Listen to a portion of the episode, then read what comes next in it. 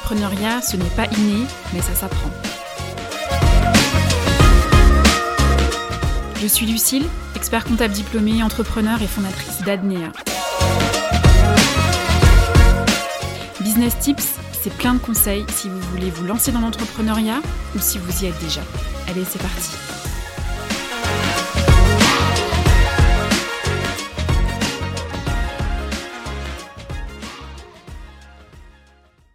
Bonjour à toutes et à tous et bienvenue dans l'épisode numéro 20 du podcast Business Tips. Je suis ravie de vous retrouver aujourd'hui dans cet épisode au cours duquel nous allons voir ensemble pourquoi vous perdez un temps fou à essayer de trouver une idée de business innovante.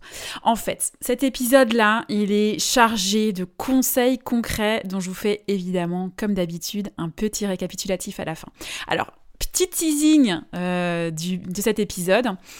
Suite au dernier, l'épisode numéro 19 que je vous ai enregistré et publié sur les 3 méthodes pour trouver son idée de business que je vous ai donnée au cours de cet épisode-là, j'ai eu beaucoup de retours sur Insta et LinkedIn, qui sont, je vous le rappelle, mes 2 réseaux sociaux préférés, en me disant, et pour la plupart en fait ils étaient comme ça, je vous la fais résumer, super épisode Lucille, merci beaucoup pour les méthodes, je vais les mettre en application et essayer de trouver une idée de business innovante, nouvelle, etc. Voilà.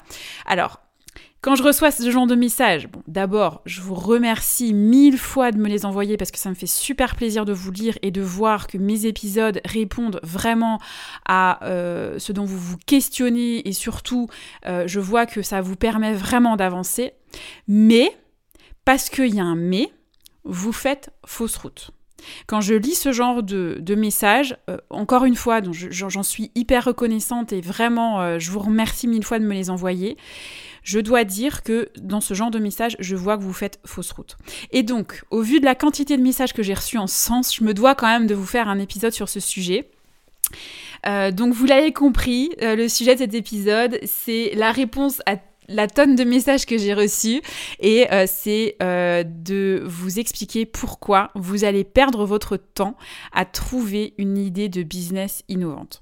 Alors, évidemment, c'est sauf à ce que vous déteniez effectivement l'idée d'innovante, l'idée du siècle, mais là, si c'est pas le cas, arrêtez-vous un instant, installez-vous confortablement et on va voir ensemble pourquoi vous perdez votre temps. Alors, premier point, vous n'avez pas besoin d'une idée de business innovante pour réussir.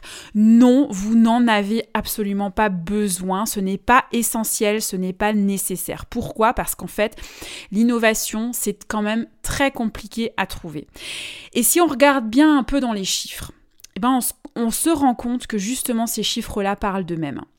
Bon allez, petit moment statistique des chiffres sortis tout droit de l'INSEE. C'est juste pour vous prouver vraiment que l'innovation, c'est pas ce qui court les rues aujourd'hui dans l'entrepreneuriat. En 2020, l'INSEE recense en tout sur le territoire français plus de 4 millions d'entreprises, tous secteurs d'activité confondus, sauf l'agriculture, la finance et l'assurance. Retenez bien ce chiffre, 4 millions. En France, on est 4 millions d'entreprises, d'accord ? Donc, on retient bien ce chiffre. Les startups, donc, typiquement, les entreprises innovantes, puisque une des conditions pour qu'une entreprise soit qualifiée de startup, c'est qu'elle ait une idée de business qui soit dans l'innovation. Les startups représentent en moyenne, sur un rythme constant, 1 million d'entreprises. Donc, je reprends, 4 millions d'entreprises en France, 1 million de startups, donc 25% du tissu économique français. Là, je vous vois tout de suite venir, vous allez me dire que oui, mais 25% c'est beaucoup. Oui, parce que voilà, 1 million d'entreprises sur 4 millions en tout, ça fait 25%, et donc vous allez me dire que forcément c'est beaucoup, un quart c'est beaucoup, et donc... Ben pour vous, forcément, c'est important de trouver une idée de business innovante pour finalement réussir, puisque celle qui exploite une idée de business innovante représente un quart du nombre d'entreprises en France. Oui, mais non. En fait, on va aller un petit peu plus loin, on va pousser un petit peu les chiffres un peu plus loin, et c'est pour ça que vous allez comprendre que je vous réponds que non, surtout pas. Pourquoi je vous ai précisé sur un rythme constant. Je reprends ce que j'ai dit avant, les startups représentent en moyenne sur un rythme constant un rythme constant, 1 million d'entreprises, donc 25% du tissu économique français. Pourquoi je précise un rythme constant ? Parce que c'est qu'il y a beaucoup de créations, mais il y a aussi beaucoup de défaillances, énormément. Et là, roulement de tambour, on est en France sur un taux de survie des startups de 10%. Ce qui signifie que sur le million de startups en activité en moyenne et en constant, on aura à la fin que 100 000 entreprises qui vont continuer. Les autres 900 000, elles vont échouer. Vous voyez bien que, en fait, ce qu'il faut prendre, c'est sur les 4 millions d'entreprises, il n'y en a que 100 000 qui sont innovantes. Donc, bon, on ne va pas ici dans cet épisode étudier et analyser les causes de l'échec des startups. Clairement, ce n'est pas le sujet du jour. Mais je voulais vraiment vous mettre les chiffres statistiques en face pour vous dire que sur les 4 millions d'entreprises en France, il n'y a finalement que 100 000 qui sont innovantes et qui survivent en fait. Et donc, vous voyez bien que sur les 3,9 millions d'entreprises restantes, eh ben, c'est celles qui ont eu une idée de business qui existait déjà. Voilà. Je crois que c'est clair. Le deuxième point que je voudrais évoquer avec vous au cours de cet épisode, c'est que c'est pas votre idée de business qui compte. Là, je vous le dis à la manière un peu douce, mais par exemple, d'autres pourraient vous dire que votre idée de business, on s'en fout. Et ils ont raison. Votre idée de business, c'est pas celle qui compte. Et ça, je me tue à le dire sur les réseaux sociaux, sur Insta et LinkedIn. C'est pas votre idée de business qui compte, mais c'est son exécution. Je vous l'ai dit dans l'épisode 19, dans lequel je vous livre mes 3 méthodes pour trouver une idée pour entreprendre. Alors pourquoi finalement l'idée de business, elle ne compte pas ? Je vais vous expliquer ça par un exemple très simple et concret. Vous me connaissez maintenant, je vous livre toujours des exemples concrets qui illustrent ce que je vous dis. Mon idée, c'est de concevoir une boîte, d'accord ? Donc, je me dis, allez, je vais ouvrir un business et je vais concevoir une boîte. Mais attention, pas n'importe laquelle. Moi, je vais concevoir et je vais vendre une boîte qui est révolutionnaire. Vous voyez, la boîte, le carton, voilà, le carton, il est révolutionnaire. Le problème, c'est que cette boîte, elle n'intéresse pas mon client idéal à l'instant T. À l'instant où je lance ma boîte, mon client idéal, il s'en fout de ma boîte. Parce que l'aspect révolution, en fait, il s'en fout. C'est pas, il en est pas encore en attente de cet aspect révolutionnaire. Alors, j'ai 3 possibilités d'exécution de mon idée de business qui vont s'offrir à moi. Et je rappelle juste, pour celles et ceux qui voudraient un petit éclaircissement sur l'exécution de l'idée de business, l'exécution, c'est quoi ? L'exécution, c'est la partie opérationnelle de votre entreprise, c'est-à-dire, enfin, de votre future entreprise, c'est-à-dire comment vous allez vendre votre offre, à quel moment, à quel prix, à quel client, par quel moyen, etc. En fait, c'est un peu votre business model. C'est le moment où vous allez passer de l'idée de business à ben c'est bon, on entreprend. Donc, je reprends mes 3 possibilités d'exécution de mon idée, qui est de concevoir donc une boîte en carton, a priori révolutionnaire pour mon client idéal. Je vais faire, première possibilité, je vais faire un vrai travail de conviction. Je vais vraiment travailler mon client et je vais tenter par tous les moyens de le convaincre que cette boîte va répondre à ses besoins, même s'il ne le sait pas encore. Et qu'il doit absolument modifier sa perception des choses et accepter que j'ai raison.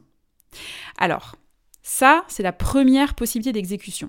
Le résultat de cette première possibilité, c'est quoi ? C'est que oui, mes tentatives de convaincre mon client idéal finiront sans doute par payer, ça c'est sûr.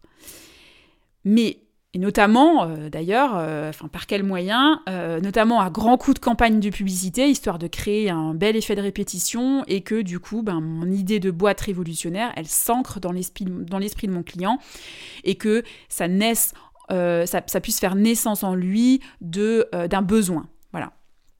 Oui, sauf que ça va mettre un temps fou. Et ça peut mettre vraiment beaucoup de temps.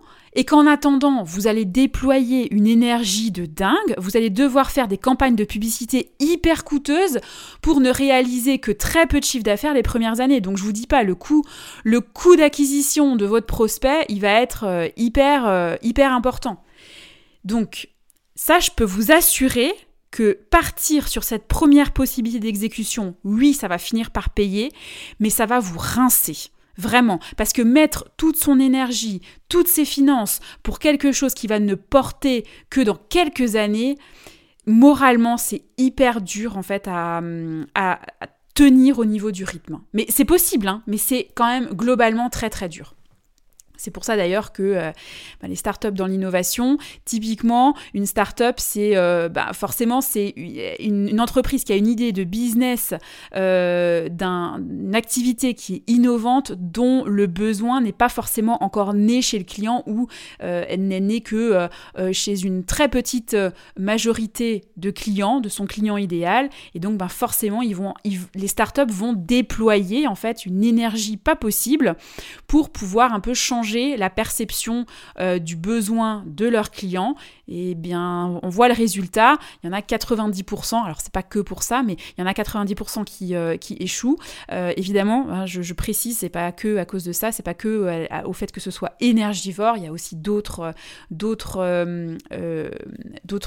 faits qui font que effectivement, il y en a 90% des startups qui échouent, mais il y a aussi de ça. Alors, deuxième possibilité d'exécution de mon idée de business, qui est donc de concevoir une boîte révolutionnaire. Je précise que ma boîte, elle n'est pas innovante, hein, elle est juste révolutionnaire. Vous allez adapter à 100% à votre client idéal et à ses attentes. Et au final, parce que vous allez vous dire, ok, le côté révolutionnaire, il ne le voit pas encore. Donc finalement, je vais adapter ma boîte à son besoin actuel. Et donc, vous allez faire un petit peu marche arrière finalement. Et votre boîte, elle sera parfaitement standard et elle perdra toute sa révolution puisque vous allez vendre une boîte qui correspond aux attentes immédiates de votre client idéal, qui aujourd'hui consomme une boîte parfaitement standard, parce qu'il n'est pas encore prêt à consommer une boîte révolutionnaire. Donc on abandonne complètement ce côté révolutionnaire. La deuxième possibilité d'exécution, c'est de repenser le produit, de le refaire de manière parfaitement standard et d'abandonner en fait le côté révolutionnaire. Alors le résultat de cette deuxième possibilité d'exécution, c'est que vous allez faire du chiffre d'affaires sans aucun doute, ça c'est clair, et vous allez en faire quasiment tout de suite puisque vous répondez en fait à un besoin immédiat, sauf que vous avez abandonné le côté révolutionnaire de votre boîte et donc au moment où votre client cible va commencer à s'intéresser à ce côté révolutionnaire et au moment où va naître en elle ce besoin de consommer justement une boîte révolutionnaire, et bien vous serez plus présent sur ce marché. Et donc vous allez rater le virage de votre business. Pourquoi ? Parce qu'il y en aura d'autres qui seront venus justement sur votre marché et qui auront développé une boîte révolutionnaire. Voilà. Et vous y serez pas. Troisième et dernière possibilité d'exécution, vous êtes agile. C'est toutes les qualités de l'entrepreneur, l'agilité, je pense que c'est une des qualités qui fait que votre boîte va vraiment perdurer et performer. Alors comment vous allez être agile ? Eh bien, vous allez prendre votre client idéal, vous allez l'inviter à réfléchir avec vous à la conception de cette boîte et vous allez ensemble concevoir une boîte qui répond premièrement, à son besoin immédiat, puisque c'est l'attente immédiate de votre client, il faut bien que son besoin soit satisfait, mais dans un deuxième temps, qui intègre déjà ce côté révolutionnaire, parce que vous savez que ce côté-là, vous ne devez pas l'abandonner, comme dans la deuxième possibilité, parce que vous savez que les attentes de votre client idéal vont évoluer dans le temps et que vous voulez être présent sur le marché au moment de cette évolution et répondre à son besoin qui aura évolué.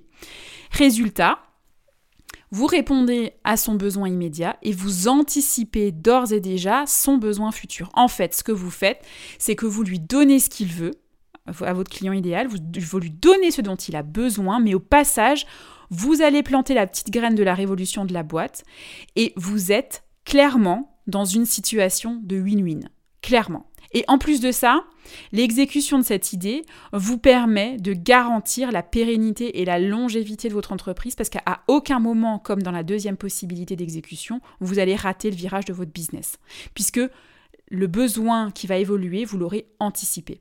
Et c'est ça la construction d'une entreprise durable qui repose sur des fondations solides que j'arrête pas de répéter. C'est ok, on a une idée de business, ok, on va l'exécuter, mais on va l'exécuter différemment pour que ça réponde aux besoins de mon client idéal aujourd'hui, mais aussi aux besoins de mon client futur. Et c'est aussi pour ça, je vous rappelle à l'épisode 7 de ce podcast sur les qualités d'un entrepreneur. Clairement, ici, on le voit, c'est clair et net. Il faut avoir effectivement ce goût du challenge et être créatif. Et ces deux qualités-là, avec aussi l'agilité, vont être des qualités qui vont être vos alliés dans votre business. Mais encore une fois, je voudrais vous rassurer sur ce point-là. Ne vous mettez pas de pression si vous ne les avez pas. C'est pas grave parce qu'elles s'apprennent en fait. Elles s'apprennent d'ailleurs en cours de route. C'est ça qui est vraiment top avec l'entrepreneuriat. C'est que tout s'apprend finalement et pas que sur les bancs de l'école ou de la fac. Donc voilà. Troisième et dernier point qu'on va évoquer. Quel est le danger principal à vouloir systématiquement trouver une idée de business innovante ? Et ça me peine quand vous partez justement en quête d'une innovation, d'une idée. Alors à moins que vous êtes foncièrement innovateur et que vous voulez vraiment faire ça, mais sinon je vous vois, vous êtes en train de décrépir et franchement ça me peine de vous voir comme ça. Principal danger, c'est qu'au final, vous allez avoir du mal à trouver cette idée de business innovante. Parce que l'innovation, c'est pas évident à trouver. Franchement, honnêtement, réfléchissons ensemble. Est-ce que vous auriez trouvé, vous, l'idée de concevoir des meubles modulables, fonctionnels, à bas prix, que votre client peut monter lui-même, comme Ikea l'a fait il y a quelques décennies ? Honnêtement, est-ce que vous auriez trouvé cette idée ? Je peux vous le dire, moi personnellement, non, c'est absolument sûr que non. Jamais j'aurais pensé à un truc comme ça. Donc, personnellement, si je devais maintenant trouver une idée de business, je partirais sur une idée déjà existante que j'exécuterais en fait différemment de mes concurrents.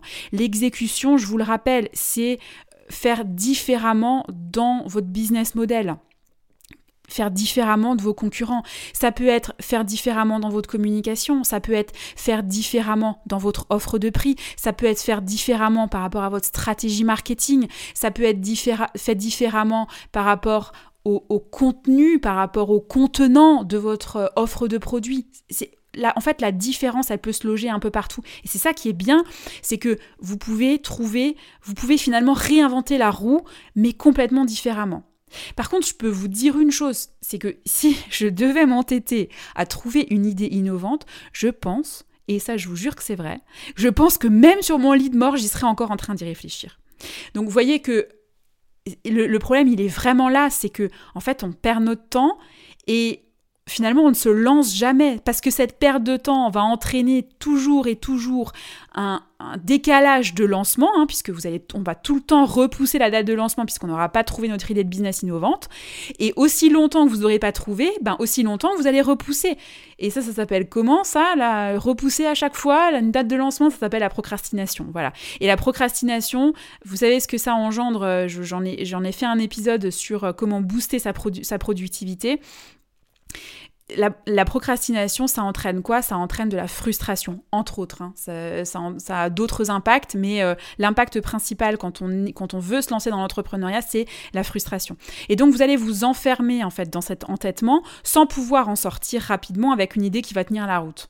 Donc, voilà. Et après, même si vous en sortez avec une idée de business innovante, et encore faut-il pouvoir l'exploiter, cette idée ? Est-ce que vous avez les compétences pour l'exploiter ? Est-ce que vous avez la connaissance du marché, la connaissance technique, la connaissance peut-être scientifique ? Je vous rappelle ce que je vous ai dit au cours d'un épisode.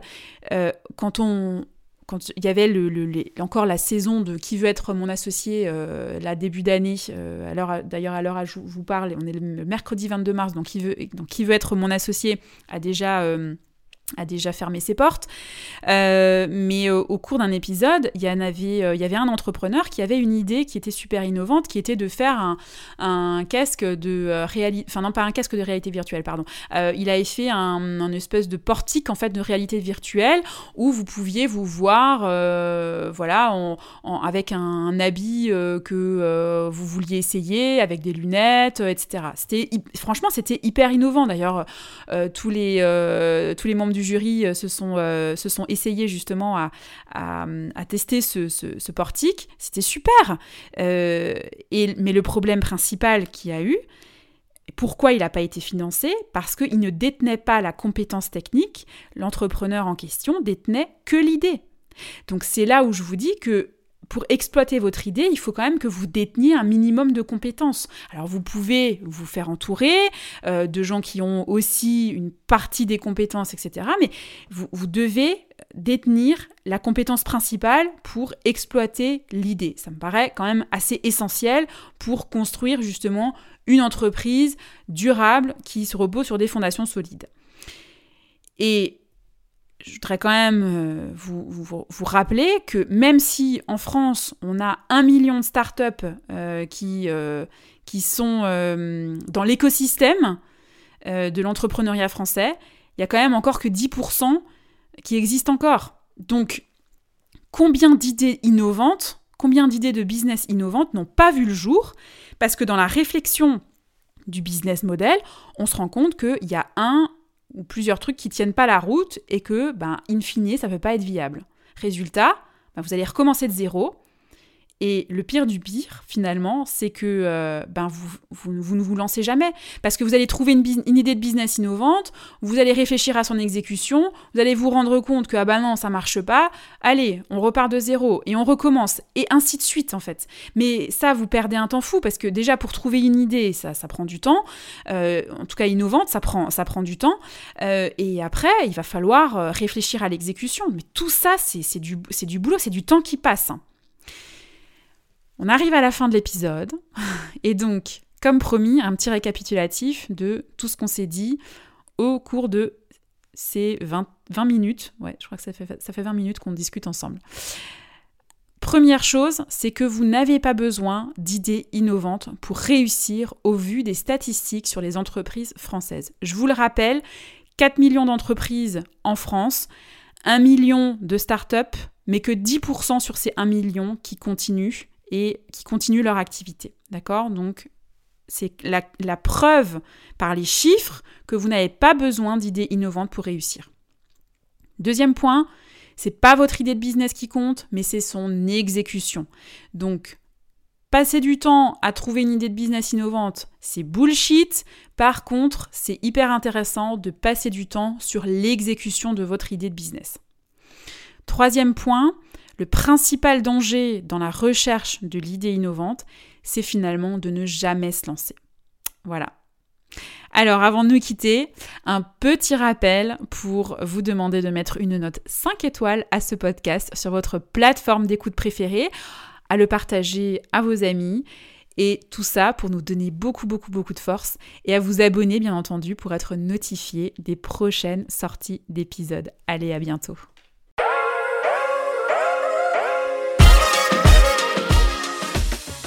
Merci à toutes et à tous de m'avoir suivi jusqu'à la fin. J'espère que cette émission vous a plu. Et rendez-vous sur notre page Insta pour me raconter vos retours d'expérience. Je suis toujours très curieuse de savoir comment ça s'est passé ou comment ça se passe pour vous. À très vite.